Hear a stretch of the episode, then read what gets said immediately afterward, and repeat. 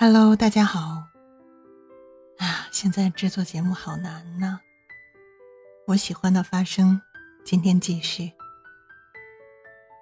今天的题目是享受快乐时。我们在享受快乐的时候，一定要有所准备，常常要想啊，如果快乐被摧毁，自己应该怎样应对？比如现在有钱，自己要想。如果以后没钱了，我该怎样生活？比如现在家庭和和美美，自己要想，一旦家庭出问题了，我该怎么办呢？如果现在父母健在，自己也要想，如果父母去世了，我该怎样面对？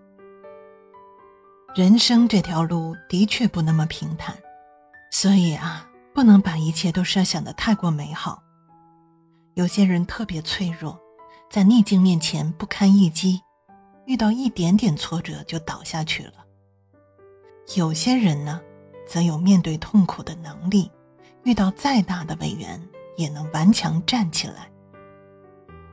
面对不顺与痛苦时，我们最好能学会无论如何都不脆弱气馁，因为脆弱气馁没有必要也没有用，反而会放大小小的痛苦、平添不快乐的强烈感受。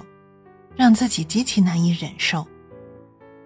如果不顺与痛苦可以扭转，那就没有必要不欢喜；如果不可逆转，那么不欢喜也无济于事。如果能这样做，那么依靠心力，即便是巨大的痛苦，也会觉得它像棉花一样轻，容易承受。因此，对于人生，我们要有最好的希望，也要有最坏的打算。这就是面对生活的积极态度，是保持心态健康的最佳装备。